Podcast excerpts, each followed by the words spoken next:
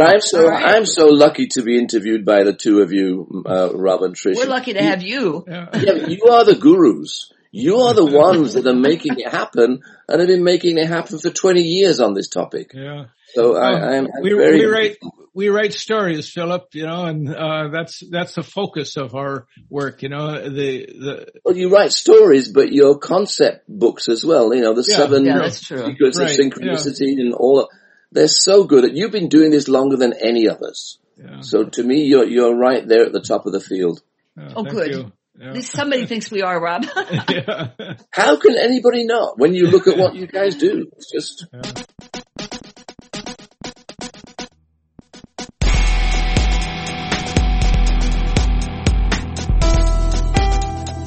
Trish and Rob McGregor welcome you to a place where all kinds of phenomena flourish. Voices whisper ancient secrets. Signs and symbols are abundant.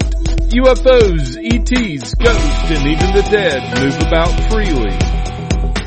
Here we meet authors, researchers, and investigators of the mysterious, the strange, and of the inexplicable anomalies that surround us.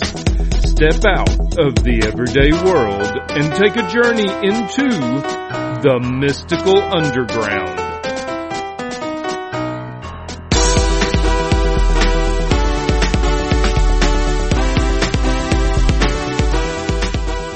Welcome to the Mystical Underground. Thank you for joining us. This is Rob McGregor. And Trish McGregor. And our producer and tech magician, John Posey. You can go to themysticalunderground.com where we make regular blog posts and where you can find out about our books. Among them are Phenomena, Harnessing Your Psychic Abilities, The Secret of Spirit Communication, Sensing the Future, and Aliens in the Backyard. Our upcoming book is called The Shift, Reports from the Mystical Underground. Trisha's new novel, White Crows, will be also coming out this year. And I have been slowly releasing the audio edition of Indiana Jones and the Staff of Kings. Our guest today is Philip Merry, the author of The Nine Keys of Synchronicity, a book that grew out of his PhD uh, research. Dr. Merry is a British native who lives in Singapore. He has led workshops and leadership training for more than four decades and has addressed major world corporations and organizations in 61 countries. Philip is the only person with the grounded theory PhD in synchronicity and leadership. Welcome, Philip. Welcome, Philip. Great to like be you're here. in Thank the wild. For, thank you for inviting me. Yes, I've got the the uh, night the the falls behind me. Yeah, it's beautiful. Yeah, so you're about 12 hours ahead of us, I guess. You're you're We're now uh, eight o'clock in the morning here okay. in Singapore. All right. Okay. we're, we're talking to you in our future. Yeah. yeah. Um, okay. Your new book, The Nine Keys of Synchronicity, grew out of your PhD research. So tell us about what's involved in getting a doctorate in synchronicity. Wow. Such a big question. Um, well, there are two answers. There's a technical answer and there's a, a passion answer. Um, I study topics and get involved in topics that really, really interest me. So at the ripe old age of 64, I think I began my PhD.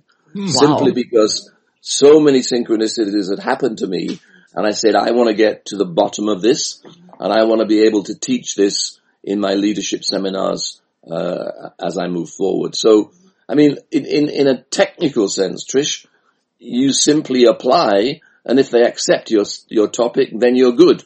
Oh, okay. Um, so That's I was great. accepted at a university in their uh, social development um, field area, and I just specifically said what I want to study is synchronicity and, and leadership.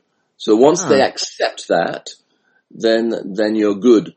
Um, and it's important to be able to have the understanding of your supervisor because there are many supervisors who really don't understand how synchronicity fits into any materialist, you know, uh-huh. logical philosophy. Right. So, yeah, that's what I, be interested. Sorry, Rob, go on. Yeah, I was going to ask you about that. The the academic view of uh, synchronicity is uh, something that you know they might consider it. Uh, what is it? Confirmation bias.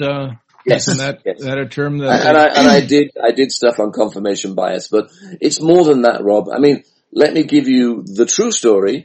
I actually applied to the first university, a prestigious UK university, and left after two years. Hmm. Because they didn't understand the concept behind what I was trying to say, and then found a university that had a supervisor that believed in synchronicity, uh, and it went so much better. so when you're looking at how to choose a university, if anybody is, make sure that your university is fully on board with the topic itself. Right. Yeah. So as part of your uh, research, you interviewed 27 global executives from 17 countries about synchronicity. What yes, kind I did. And, and here's one of the most interesting things to begin with. When I talked to my supervisors about, obviously I wanted to do field research. My intention was to say, what is it that facilitates synchronicity? And I asked my supervisor, how should I find these people? You know what he said? He said, use your synchronicity. That's. That's great. use the very methodology of the topic that you're studying. So literally over a period of time, uh, I looked around the world. I was traveling through the states at the time and found individuals that were interested. The first group was the group of women global leaders. Okay. Uh, I was working with them over a period of time. My wife and I were working with them. Um, and this is a major international organization. And we literally over a period of time looked at asking them what facilitated synchronicity. Ah, Uh, and at some point, and Trish, you'll be interested in this, I, I would want to do further study about are men or women more aligned to really be in touch with synchronicity? hmm. And, and I tell you, working with these women as a group of 18 women was like plucking fruit from a tree. Jeez. Yeah. They were so aligned with the topic and understood the topic and gave me great stories and ideas. So that Ah. was the group part, uh, Rob. and then what I did was chose seven individuals, all of them global leaders, some with corporations, some on their own, um, and obviously chose them knowing that already they had some understanding of synchronicity. Okay. Hmm. And and so literally just asked them, and I've got 200 pages of the interview that I did with them, literally said, what do you think facilitates synchronicity? Uh-huh. Huh. Okay. You, well, one of your, one of my favorite stories from your book is the manifestation of $15,000. You qualify it as an out of the blue event. Key number one. Explain that one, Philip. Well, what's important to me, Trish, is that, and you know this, Trish and Rob, so many people want to confine synchronicity to the spiritual world or Right. the, you know, psychic world. I'm very, very conscious of wanting to show how it manifests with practical things. And so this is literally a situation where I, at 10 minutes before four, here in Singapore, I looked at my books, as every manager of their own company has to do. I'm short $15,000 for this month. Fact. And I said, how do I find $15,000? Ten minutes later, I had a, a world guru in culture, cultural issues, uh, call me and said, Philip, I've got a session next week in Beijing. The company wants us to do a session next week in Beijing. Are you free? Yes, I'm free. Uh, and then he said, guess what? The money is good. It's $15,000. God, Wow. right down to the penny. It- within 10 minutes of me wanting that, it happened. Now, how does it happen? God knows. and what I think is important, a lot of people want to be very precise and say, this is exactly what synchronicity is. It's this, it's this, it's this, Uh-huh. it's this. Synchronicity essentially is a mystery. Mhm. We try to understand what we think is behind it these days, God, quantum physics, whatever it might be, and I explore all of those things. But when you ask me, how does this happen? I just have the answer. Sometimes in your life, you need stuff and it turns up. Yeah. And so my true. explanation of the 15,000, uh, A, it means you, synchronicity kind of gets involved in the practical day-to-day stuff, like you need money. Why it happens, at the end of the day, we don't really understand. That's true. That's true. Yeah. Um, that's absolutely It's a mystery. true. Yeah. So you mentioned a very interesting synchronicity involving Winston Churchill, and I'd never heard of this one. Uh, it's interesting. Can you talk Well, about it that? comes, it comes, Rob, from a book, and I, I don't know, you know, again, what's behind it, why it happened.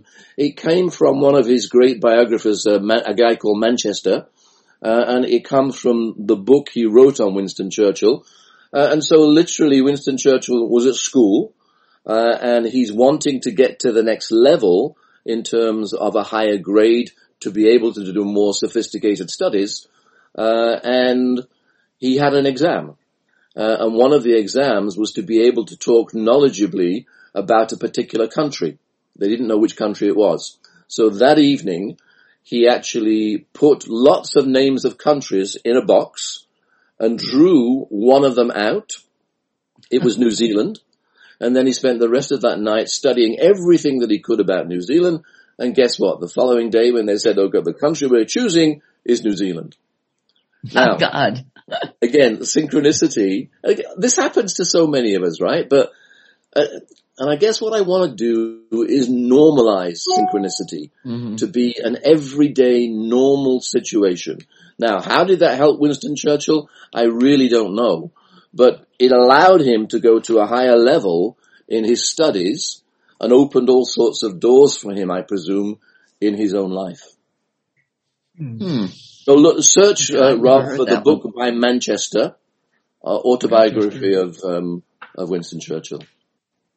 excluded there. Okay, cool. Hmm. Okay. So key two is called connecting the dots and is about interpreting the, uh, the message any synchronicity conveys. You have a cool story about a freedom fighter's dream that related to a past life and that uh, played out out in real life the next day. L- let me back up a little. Um, Okay. what I wanted to do here, Rob, is as much as possible was not just to tell lots and lots more stories. I think Uh-huh. we're at a stage in synchronicity studies when we need to begin to have a system and a model as much as we can, because remember synchronicity is always going to be mysterious. But I wanted to chart what the 27 people said about what causes it. And so the first three keys are to do with the day to day of how it happens. And so the first key is all about notice unusual things that happen in your life and seem to come together. The second key is connect the dots, meaning something happens to you and then connect the dots is what is all this about? So this particular story, I was there in Singapore minding my own business and talking to my financial advisor. Interesting. Money again. Yeah. Um, I, I hadn't remembered that as money again. Uh, and I was saying to him as we were just chatting and saying, how are you? Uh, I said, yeah, well, I'm good. Last year, last week was my 66th birthday. Nothing other than it's my 66th birthday. And the night before, I'd had a dream. And my dream said I was a freedom fighter in some country somewhere fighting against the king to ensure that people were free. So Ah. that's all I said to him. 66, I was 66 last week, and last night I had a dream about a freedom fighter. At that precise moment, I looked to my left, and there was a guy walking past me who had on the back of his t-shirt 66 freedom fighter. wow. Wow. That's Very incredible. words that I just used. Now, fortunately, I had my wits about me, and I chased after this guy, didn't talk to him, took a picture of this t-shirt, which, which I've got, and actually the picture is, is in my upcoming book.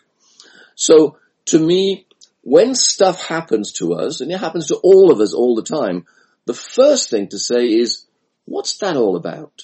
hmm and try to figure out connecting the dots of what's going on in your life. Now, my interpretation, it took me a day or two to really understand what this was about.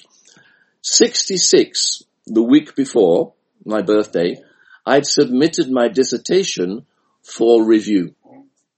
Now, six in the Chinese language and majority Chinese here in Singapore, six means luck. So six and six means double luck. Wow. So I took that to mean, so here's me connecting the dots. I took that to mean that I would be lucky in the presentation of my dissertation and it would be approved. Huh. Ah, Freedom fighter was more difficult to think about, but has really become a keystone. What I think we're about, Rob and Trish and me, in the study of synchronicity, is to enable people really to understand what they're about in their life. Right. Many leaders, many organizations don't believe in synchronicity. and they are constrained by the Newtonian way of looking at the world. Mm-hmm. Excuse me. By the Newtonian way of looking at the world. And when I teach my seminars on synchronicity, people say to me after they hear what I say, that makes me so free. Hmm. So freedom fighter, I took to be my life mission to enable to be people to be free of the Newtonian logical constraint that stops them seeing these things. Yeah. Philip, like you're, that. Your 66 freedom fighter synchronicity reminds me of my 666 yeah. Zen, Zen synchronicity. oh, uh, I didn't, I don't know that, Rob. Okay. Okay. So I was taking two friends that I had met overseas, uh, actually one of them overseas, uh, to the Miami airport. She's a Norwegian woman staying uh, with us for a, while.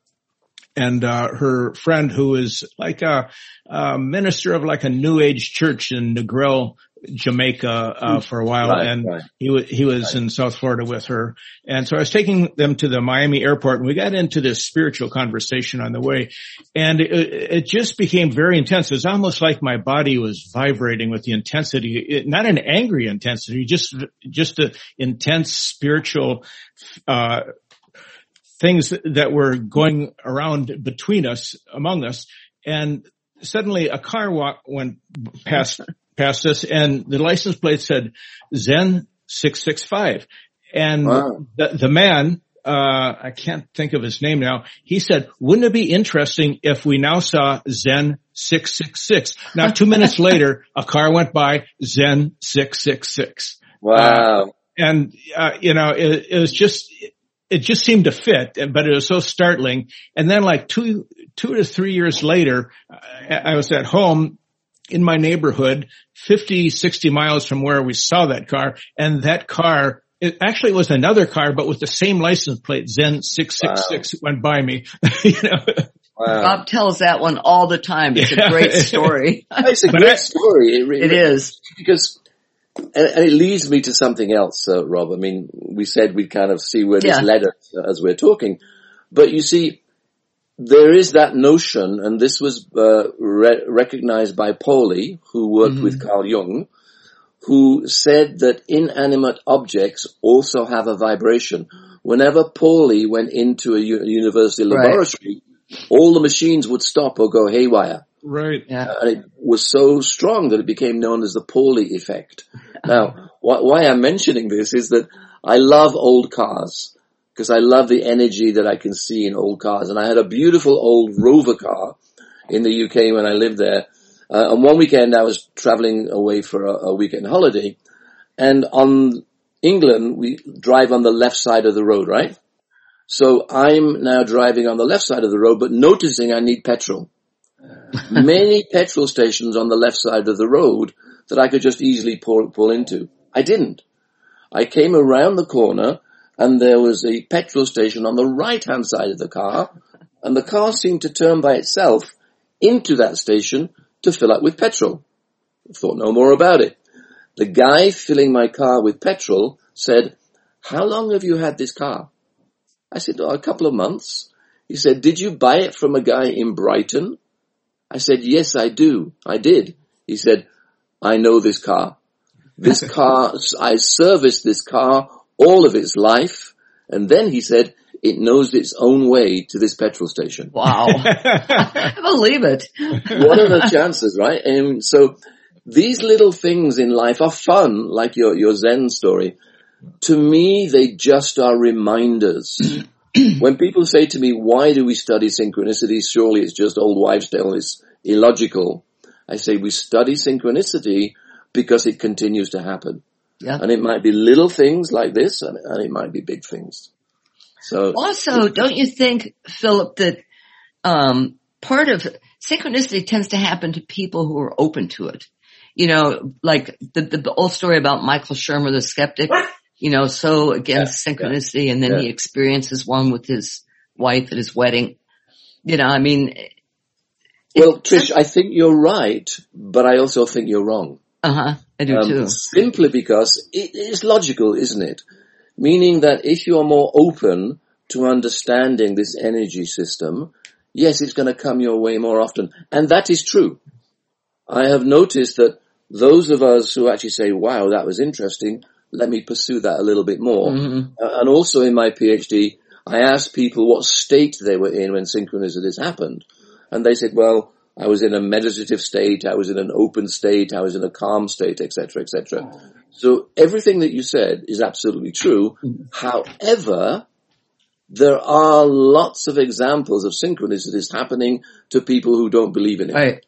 and to people that are in a, I mean, I've had synchronicities happen to me when I'm in no open meditative state or whatever, and they just boom come out of the blue. So I think broadly you are correct.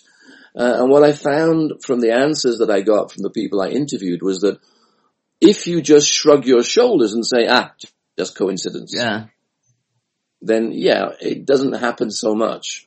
You've got to be attuned and begin to be aware of and say, what the heck was that all about? Mhm. So you're absolutely right. But it's just that they've happened so much to people who don't believe in this stuff, uh, to make me also think that somehow they seek you out Uh-huh. when you need them. A wake up call. Yeah. Does that make sense, Trish? Yeah, it does. But isn't it true, Philip, though, that when you're in a dramatic situation, uh, a change in your lifestyle, uh, something, uh, a divorce, a marriage, a The pivotal child being moments. born, pivotal moments, that they're more likely to happen, and so major ones can happen at, at that time. No, you're, you're absolutely right, and and uh, and you two have written about this so well, especially in your Seven Secrets of Synchronicity. Uh-huh. think Right, I Yeah. Right. Mhm. there are situations and times in life when things are changing, uh, and and what I've noticed is that particularly when I'm traveling to a new country Uh-huh. Or when I'm in a large two-day conference, it's as if my whole environment has changed, so something switches on my synchronicity seeking hmm laser. We've also noticed, and, and again you two know this, that when somebody dies, when you get married, when you're in a new job, so new situations seem to attract synchronicity more than others. And I put that down, Rob, to somehow your, your brain is wiped clean. You've got none of your normal reminders in your normal environment. So when that happens, then you're more open to noticing the, the new and the unusual. See, I, I'm So- wondering if that, that's actually, I think, what happened with Shermer. He was getting married when he experienced this, this synchronicity. yeah, So that yeah. would, yeah, that makes sense. So that yeah, was, and, and, and again, the, the the important thing is not to kind of say, ah, there's a logical reason for this, blah blah. Uh-huh. It's just noticing. So, so in my in my research with these global executives, again, I came up with the nine keys of synchronicity. Are they 100% correct? Obviously not. But what we need to be able to do is to be open to say, it looks as if when you are experiencing something new and unusual, a new environment, a new situation in your life, somehow synchronicity seems to come calling in Mhm. those situations. So true. Yeah. I think just an explanation about Shermer for people, listeners who may not know what this story is, his, uh, wife is from Germany and she, uh, she, nobody in her family was able to be, uh, with her for her wedding. Mm. And, but she did have a, an old radio that her grandfather who had passed on had given her and it had never worked, but on that day of the, the wedding, like an hour before, the radio suddenly came on playing this love songs and, uh, she heard it. He heard it and at least one, a third person heard it and it, it played for about an hour and after that, it never played again. They could never get that radio to play again. and, and, it was um, it was one of her grandfather's favorite songs, right? Right, right. Yes. That, yeah. made it even more kind of spine right. Yeah, yeah. Now it's it's, it's interesting because what I'm about, I'm, I'm a logical, straightforward person, but I also have my spiritual urges and, and urge to mystery. What I'm about and trying to do is to make these events ordinary. Mm-hmm. So instead of like when the radio started playing and never played again, people say, wow, that's synchronicity. That's this crazy, unusual thing. I want people to actually look at those events in their lives and say, oh, synchronicity is here. I wonder what it yeah. has to say. Yeah, that would be great. so often in, in the stories, and you and I know this, Patricia, with the people that, that, that we talk to, mm-hmm. is it's almost as if we want it to be mysterious as opposed to make it every ordinary, everyday happening. Right. And I think that's one of the most important things. This next stage, I think, in synchronicity that I think those of us who study are in, we don't need any more stories. Yeah, we know true. it happens. mm-hmm. We know it happens. Now let's just begin to see how we can enable it to happen more often. Yeah. yeah. How you can wish for synchronicity and it's there. Yeah. It's yeah, like, yeah. it's yeah, like you're 15,000, so. Philip. uh, I love your key four, which is celebrate awe. Uh, I don't think we do this enough. Tell us about key four. Well, You've got some great stories with that one. There are two aspects to it, Tricia. I think um, key number four, celebrate synchronicity, is about just being grateful. When these amazing things happen, it makes people say, what are the chances? Yeah.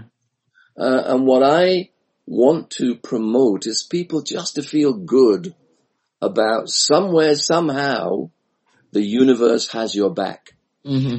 And there's a word for it called pronoia. I don't know if you know the word pronoia. Oh, go look at this. This pronoia is a policy in the Roman times that the state gave you gifts.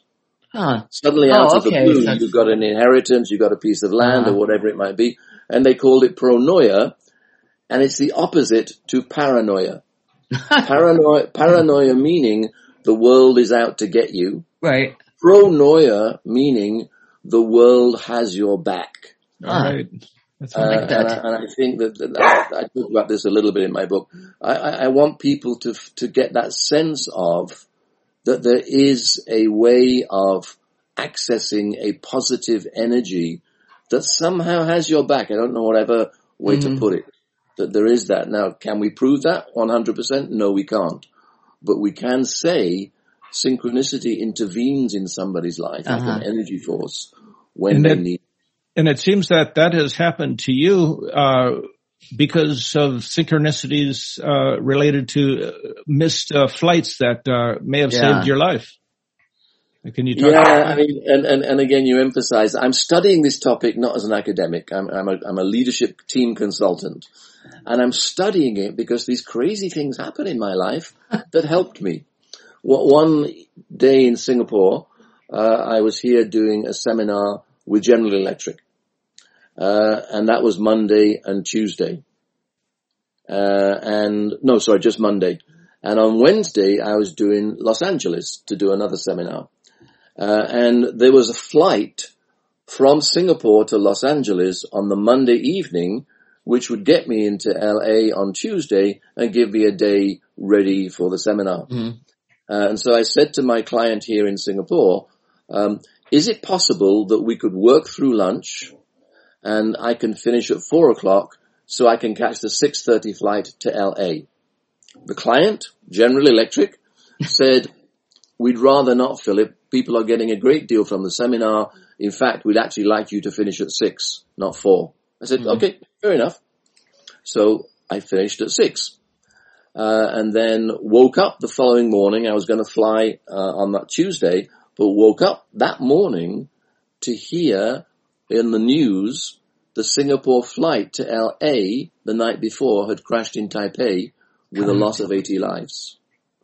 Wow. Now, what did you feel? Those, well, God, I just kind of felt this awe, as you say, key four uh-huh. is celebration. I just got down on my knees and prayed to God or whoever you want to pray to. Yeah. Thank you, thank you, thank you, thank you. Now, I would have been in business class, uh, and a majority of people who were killed were in business class. It still doesn't mean that I would absolutely have died, uh-huh. but I sure was hell very, very grateful for that. Uh-huh. The, the, other story, uh, Rob, I was saved from potential potential catastrophe by choosing to spend money on a lounge suite for my house. So my wife and I had been thinking about going to Phi Phi Island in Thailand for Christmas. Uh, and the same amount of money that we were going to spend on the holiday, we needed a new lounge suite. And so at the end of the day, we said, okay, let's go for the lounge suite. That was the Christmas where the tsunami happened. Oh wow. And mm. many, many people on Phi Island, it's a small spit of land uh-huh. near to Phuket, were killed. Jeez. Now again, I can't put my hand on my heart and say that would have happened to us, mm-hmm. but a lot of people from Phi Island were, were killed. So mm. I think, again, it's, it's tough, isn't it? Because when you present this evidence to academics, as I've done, they're skeptical. Say, no, no, you can't say that's true. So all I can say is I'm just glad that I didn't take that flight. Right. I'm just glad that I didn't go to Phi Island because who knows, it could have saved my life. Huh. So, so there is this protecting, guiding aspect. When synchronicities happen, so many people say this helped and guided me to make a decision that really, you know, saved, saved my life. And you, a lot of people say this. Don't you think there also are warning synchronicities? You know, where, yeah, where... Yeah, I, I, yeah, I think, I think so. I think there are. The synchronicity doesn't always give you what you want. Right. Um, one of my executives that I interviewed for my PhD, uh, he said, Philip, this synchronicity happened to me, but I'm not sure whether you would call it synchronicity because it meant that I didn't get what I wanted when I wanted it. Uh, and he was absolutely clear he wanted a leadership job in Singapore to be promoted to head of the Singapore office, and that would be perfect for him in his career. Uh, the company came and said, sorry, your next assignment is South Africa. Huh. And he was so fed up and mad about that, uh, and he felt that was an intervention, but it was negative. But actually, he came back to Singapore 10 years later and said, had I been given the job 10 years ago, would not have been good. Mm-hmm. I actually came and got the job when I needed it and when I was ready for it. Ah. So again, one might not call that synchronicity, but, but it's kind of like saying, look at the events in your life. Right. see what it is that they are giving to you. And he called that a synchronicity, he said, because it meant that I came, I wouldn't have been ready for the job 10 years ago. I would have done it badly, but I came back to it 10 years later at mm. a hmm. time when I was absolutely ready. And he thought that was synchronicity. So that, that implies that there's, what am I trying to say here? Almost like a foreknowledge within the consciousness of synchronicity. You know, in other words, is it the consciousness of synchronicity or the consciousness of the person? Yeah, I don't know. I that, mean, that, that opens I mean, the question. This, this, this is interesting, folks, because I know we're going to talk about quantum physics later. But if we now know, as every credible quantum physicist knows, that the world is organized according to quantum physics and quantum mm-hmm. energy and quantum entanglement. That means that all around us is an energy system and we are part of that energy system. Right. So this whole notion of is this energy synchronicity inside of us or is it out there? Mm-hmm. In quantum physics, there is no inside us and out there. It's all we're actually all involved in this mm-hmm. field. Surrounding all three of us right now is the field of quantum energy in which we are involved.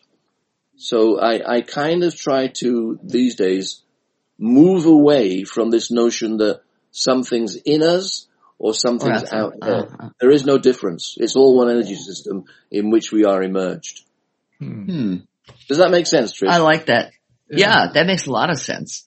And, and, that's, I mean, it, with, with my book, that's what I'm trying to do most of all, is actually to say, you know, I'm not a physicist, but what I've read, and I've read extensively about quantum physics and quantum entanglement, what I'm trying to say is that the world has an energy system, hmm and the physical part of us is 0.99% of who we are.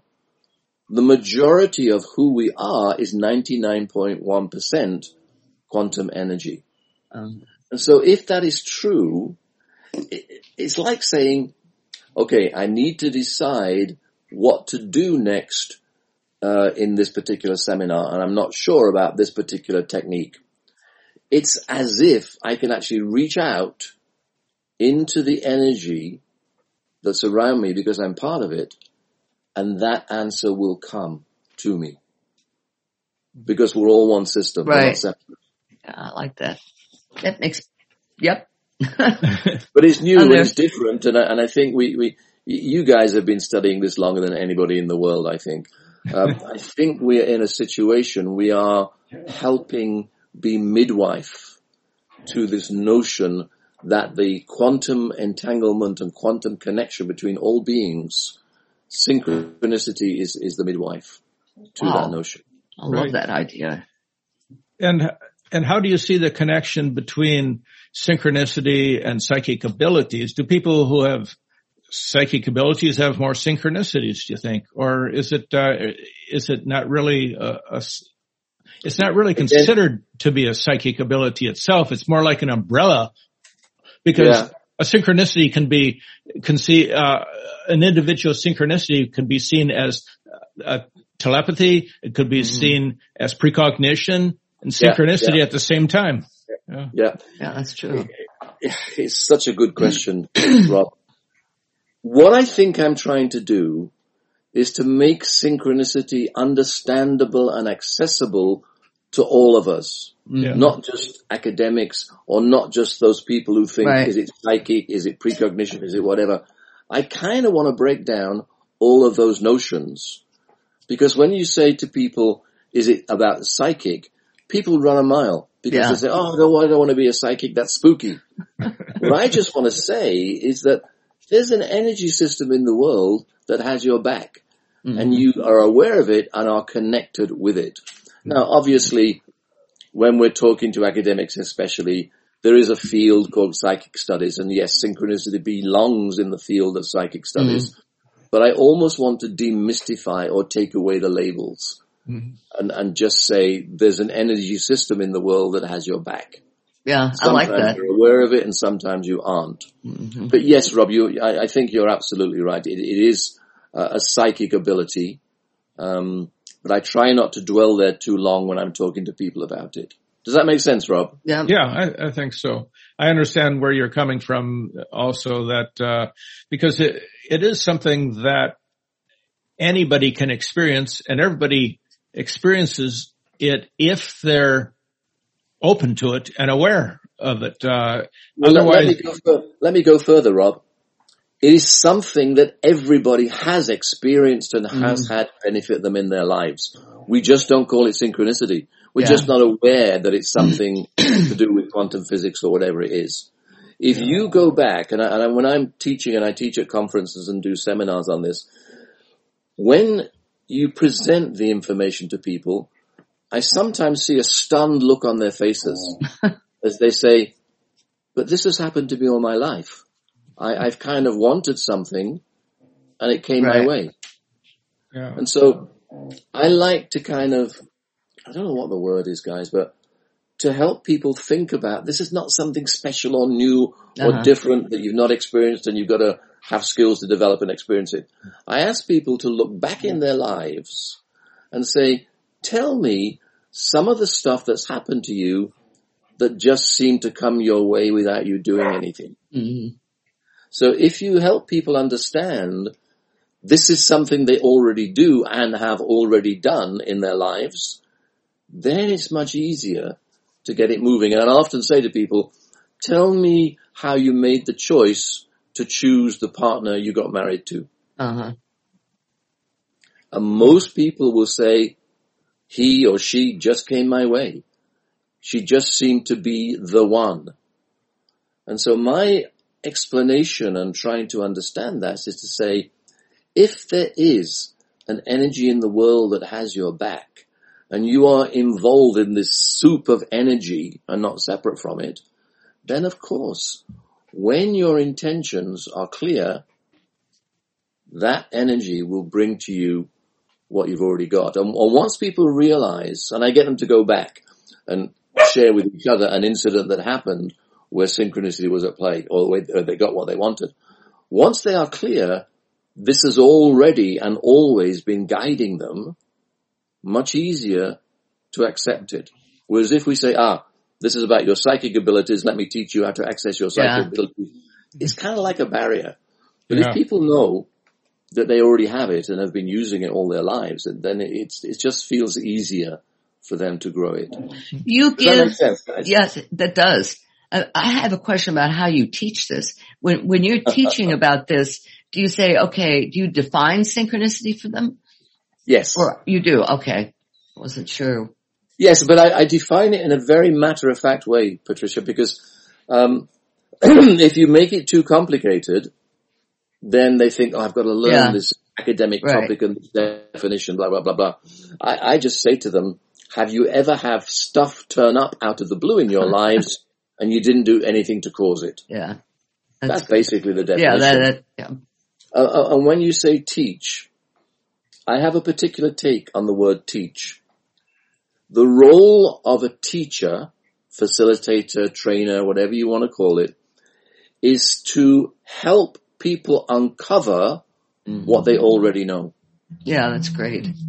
There's so many people want to teach this stuff because they feel, you know what professionals do. They want to make the rules of joining the profession difficult mm-hmm. and they've got all sorts of concepts. You've got to do this, you've got to do this, you've got to do this. Yeah. Then you can join our club. I, I want people to realize they're already incredible attractors of synchronicity. So my nine keys although they are based on what my research, field research heard from my participants, I wanted to make them as simple as possible to let people know this was something they're already doing. Uh-huh. You've got one, uh, to live hope and possibility, key seven. I love yeah, that one yeah. too. That's like the awe. well, um, just to get clear for your, for your listeners, uh, we've got three keys which are about how to attract it in the day to day, what happens in the day to day. We've got three keys which are what I call integration of synchronicity into your life and three keys which are mindsets. Mm-hmm. And I chose to put the mindsets last uh, and live hope and possibility. I think it's key number seven, right? Yeah. Anyway, live hope, live hope and possibility. I've noticed that when people have the notion that I'm not good enough. I'm not smart enough. That would never happen to me. Life always gives you lemons uh-huh. and therefore you, lemons you either make into lemonade or you just disregard because they're, uh, you know, not nice. So hope and possibility is about saying, and I try this every day when I wake up. I say something could happen today which could change my life advantageously for the good. Hmm. Because human beings live in survival mentality. Yeah. I mean, COVID. Think about COVID. Yeah. I've just recovered from COVID. I have to tell you, the last week, I had lots of survival mentality thoughts. because as human I know beings, exactly what you mean. you know what I mean, Trish. As human beings, we are primed to make sure we survive. But when you're in that mode, meaning I've got to take care of what's mine. I've got to protect myself. This could happen. This could happen. This could happen. That's not an openness and an open state to be ready for synchronicity. And so sometimes this is, this comes easily. I'll wake up some days and say the life is wonderful. It's full of so many possibilities. Like today is a great day. Why? Because I'm talking to you two. You know, you, you two are the top of this field and, and it's such a privilege to call you friends and we've known each other for a while. This puts me in a good mood as I, as we finish this seminar, this, this talk, I'll go out and say anything could happen. Yeah. But if I begin the day thinking, oh my God, COVID could get worse, this could happen, this could happen, somehow, That sets the tone for the day.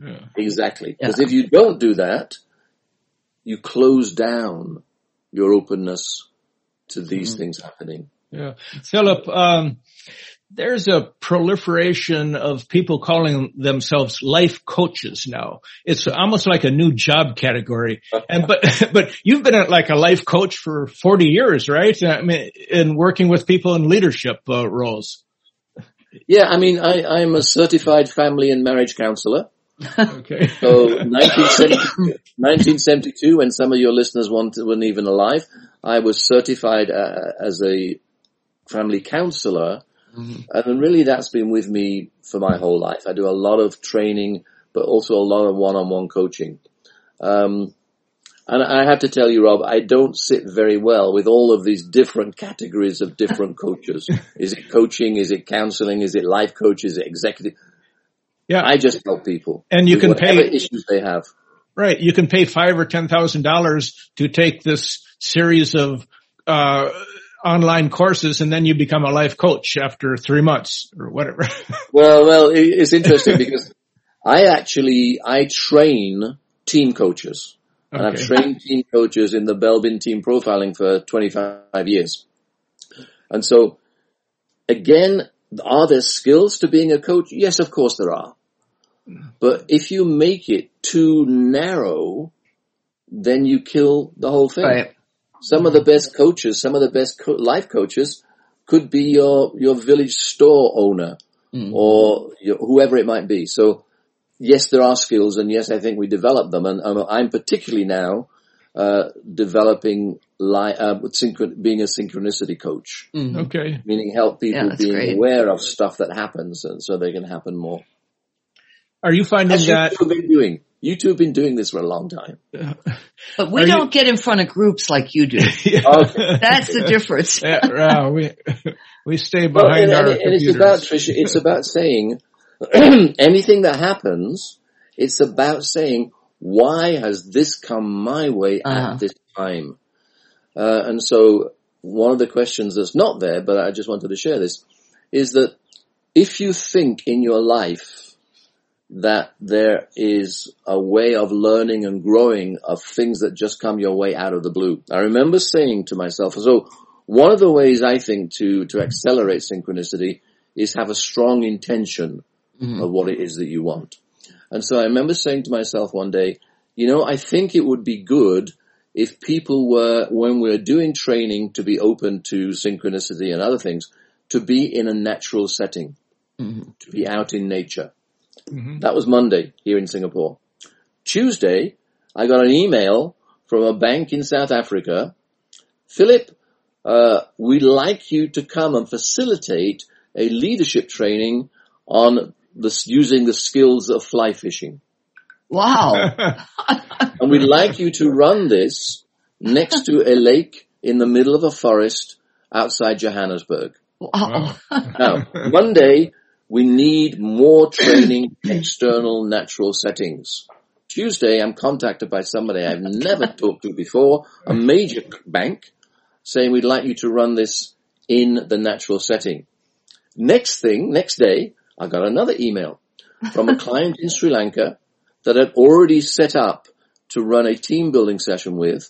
And they said to me, Philip, just to let you know, we're going to be running the seminar in a safari park in Sri Lanka. They said, so would you mind if we split the seminar and added a third day that we actually allowed people to go in the seminar? I said, no, don't do that. Make that part of the training. So hmm. I said to people on day one, by the end of day one, think of an issue, organizational issue in your organization that you need to solve. And then as we go out into nature and see these elephants and giraffes and not giraffes, but elephants especially, be aware of whatever you see, what message is it giving Right. to you? Yeah, that's great. And then on the third day, we, we came back and talked about it. And I never forget the HR manager said, you know, when I watched the mother elephant take care of the young elephant, it suddenly came to me what my role in human resources was. Wow. And she Yeah. watched the elephant and taught, got taught by the elephant. So we, we can want things in our life, in our career, if we're open enough, they happen. Monday, we need to do more workshops in the outdoors.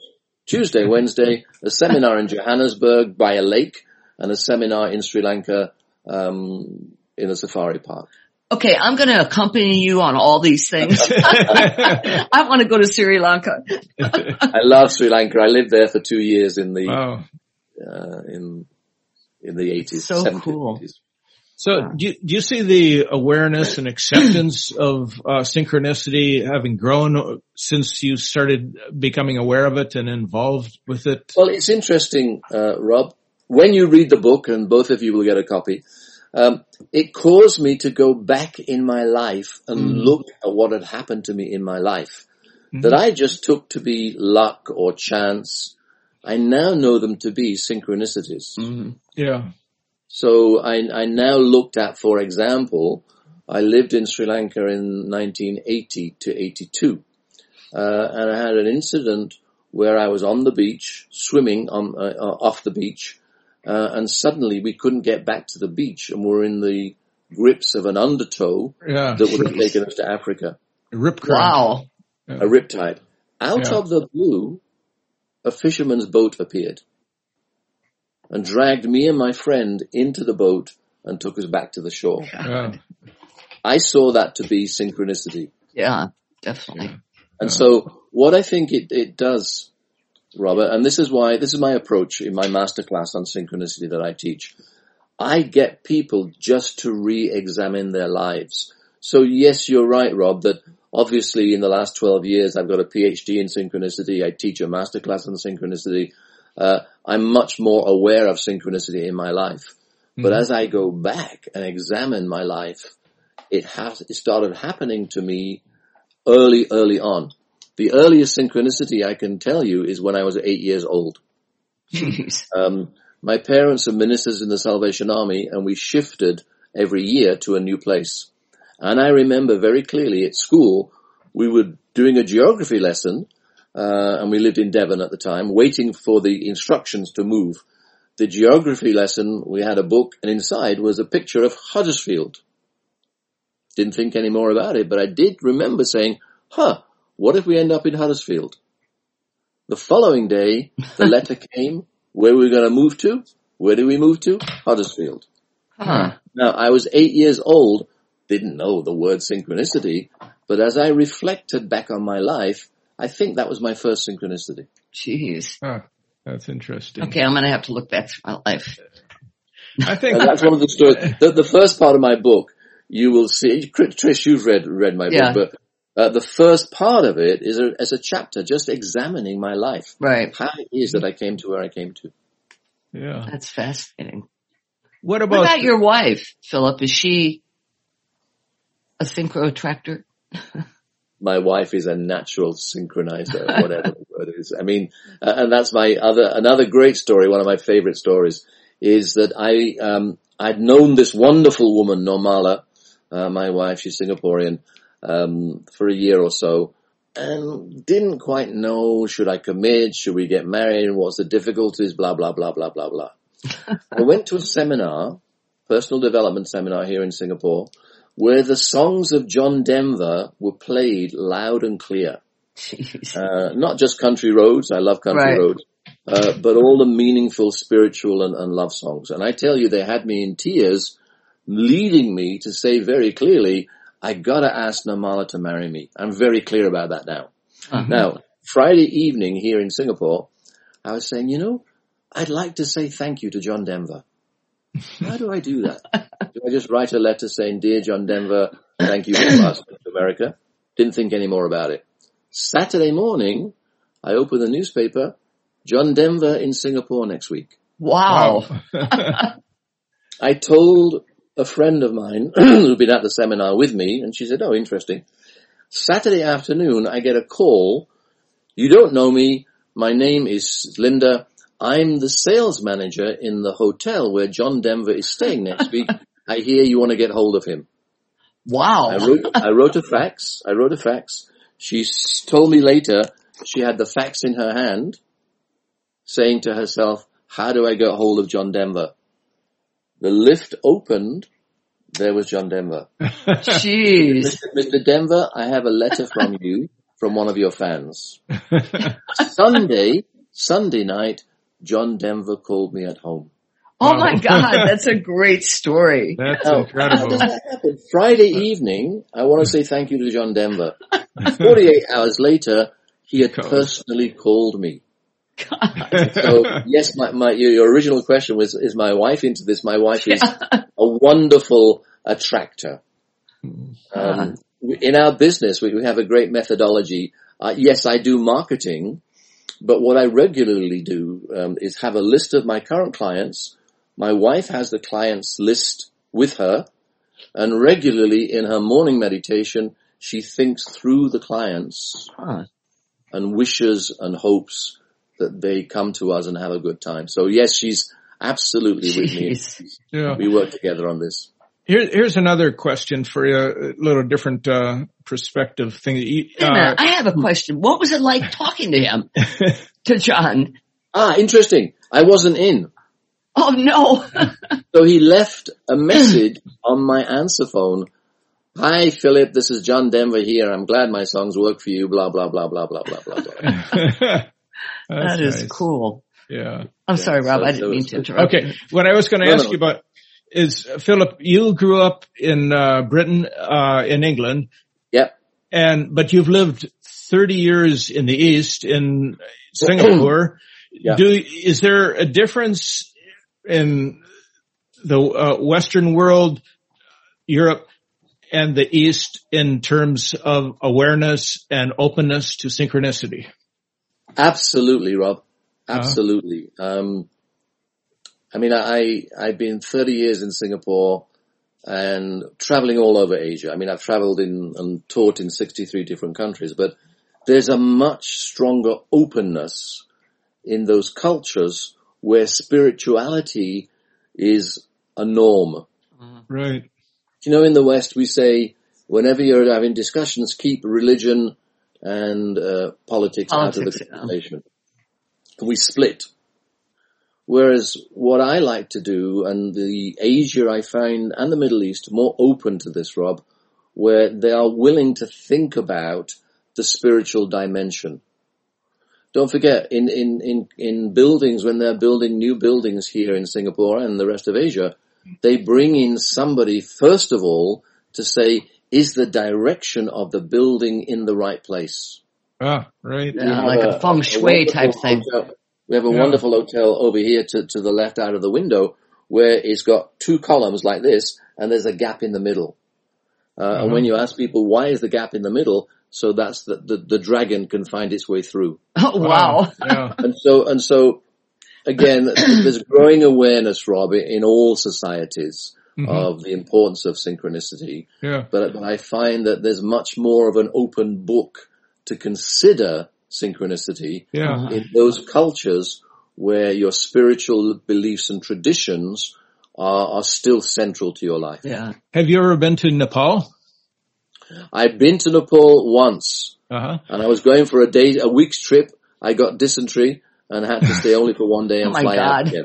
okay, yeah, uh, because in Nepal, the astrology is actually a function of the government. Uh, it's Yeah. actually in, uh, and astrology is a part of divina- divination and uh, synchronicity.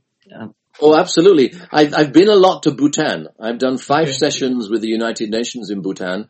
In Huh. Bhutanese civil service, it is a requirement that you take one week off every year for meditation. Wow. Wow. So your boss, great. your boss will come to you and say, Trish, you, I see you haven't taken your five days for going to a monastery to meditate. Please do that as soon as possible. Huh. So, so, so I think, yeah, it's, and this is where the beauty of the, the West and the East come together. Yes, we need logic. Uh, West, we are more focused logically. That's changing. Asia, I, again, big generalization, more in touch with spirituality, but we need both. Uh, Yeah. And so part, one of my keys, I think it's key number seven, is head and heart working together. And to me, this I is like that. absolutely crucial that so often when, you know, we talk to people in our field, they'll say very often, this is about getting in touch with the heart. Mhm. And I say no. It's about getting the head and the heart to work together. So often over the last years, we've focused on logic alone and the head, and that's led us to lots of problems. But we do need the head and we do need logic. But if you have the heart and synchronicity focused together, then that's more effective way of working. Right, Philip. Uh, we're coming to the end of our hour, but you just touched on something that I wanted to end with, uh, and which is about the heart. And could you talk about what the Global Coherence Project is, and how does it work in terms of overcoming this current global discord and incoherence we have? I think that's an important point point and a way of uh, ending, wrapping the, things the, up. the HeartMath Institute, right? Right. Right. Yes. Yes. HeartMath Institute, anybody that wants to really understand the heart and its focus and its position in everyday life, go to the HeartMath Institute. What a wonderful organization who've actually studied in great depth what is the heart's position in life globally uh, and individually. Uh, and what they say, and they have very special techniques that they've researched to bring the heart into coherence, meaning your head and your heart in coherence with the world. and so the Global Coherence Project is about linking people together regularly around the world, doing various heart math techniques, which will enable harmony to flow more easily. Mm-hmm. Because they found that when you are in coherence, it leads to leaders making better decisions.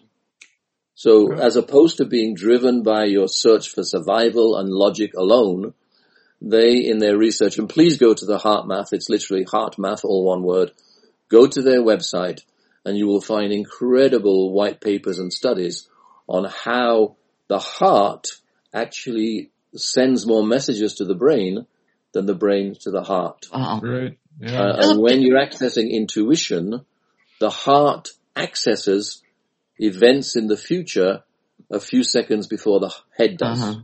hmm Uh, and I'm sure my, my dear friends Rollin McCraty and uh, McCraty and, and many other people will, will go along with what I'm saying. It's the head and the heart working together, which is the future of the world. Do you see this pandemic as having been a trigger for movement I, I hate, Trish, to make any definitive statements about the pandemic because it's such a place of pain for so many people and so many deaths that I, I notice and it really annoys me when I see people make easy answers or suggestions about what the pandemic's about. Uh, and my only reply to that is, if you think that's why it's happening, please go and tell that to somebody who's just lost Yeah, their parents exactly. or their kids. Or, or Ukraine. Let's talk about Ukraine. Yeah. Um, Yeah. So if we believe that somehow everything that happens is teaching us a lesson, I think part of what COVID was teaching us to be comfortable with death. hmm Now, if you look at all the articles about COVID over the last two years, what is the first thing people go to? How many deaths? Yeah. So true. everybody's afraid about maybe this will lead to death. And I was too. I had COVID uh, recently and I had a test two years ago. My immediate thought was, am I going to die? yeah. But how many newspaper or television programs have you seen saying, let's talk about death and what death means? Uh-huh. So I know the lesson for me with COVID is we're all going to die. And COVID has brought me face to face with coming to grips with that. And the lesson I have come to when facing COVID is how am I going to live? Mm-hmm. Am I going to live in fear or am I going to live with hope?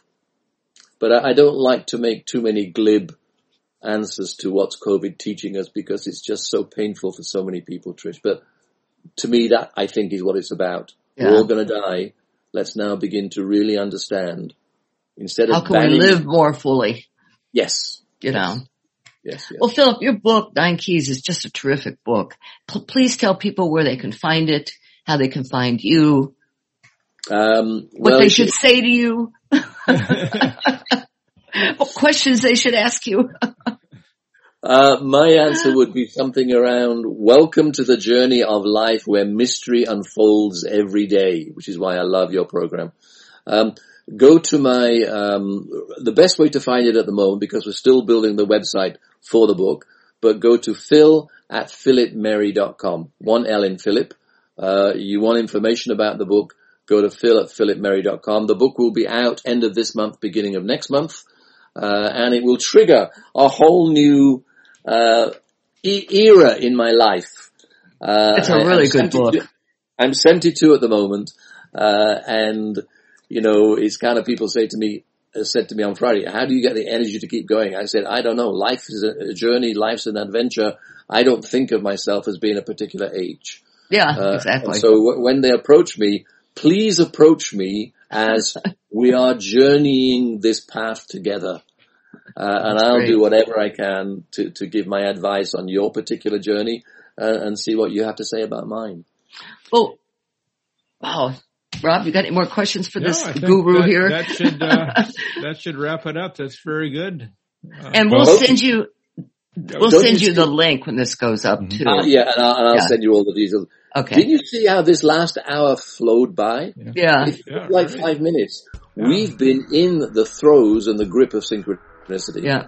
Because when people are connected, and I feel especially connected to you two, you, you are such awesome people in terms of this field. Uh, I feel so comfortable with you, and when you're like that, time doesn't matter. That's true. So I've really enjoyed this hour This has been great. Well, Thanks so much. Thanks for joining the Mystical Underground. Visit www.themysticalunderground.com for the latest blog post and book info. Subscribe to the podcast on Apple Podcasts, Spotify, Stitcher, Google Podcasts, or your favorite podcast app. Listen to the podcast at podcast.themysticalunderground.com. Follow Trish and Rob on Instagram at Trish and Rob MacGregor. Follow us on Twitter at The Mystic Cast. Send email to podcast at themysticalunderground.com. And until next week, thank you for listening and stay mystical. Can I, can I ask? Can Oh, I yes, throw of one course. In? This, Sorry, this John. Might be, this can might keep as be long a, as you uh, like. this might be an after after uh, credits uh, scene. So uh, talking about synchronicities guiding you. Can't see you, John. John, can you show Oh, your face? Sure, I see can. you. Okay, yep. Yeah. I'll turn video on. Yep. So uh, There he is. Much There better, is. much Yep, better. okay. So so uh, so talking about synchronicities synchronicities guiding you and uh, and you know I've been doing the podcast with uh, I've been I've been producing the podcast with uh, Trish and Rob for two years now.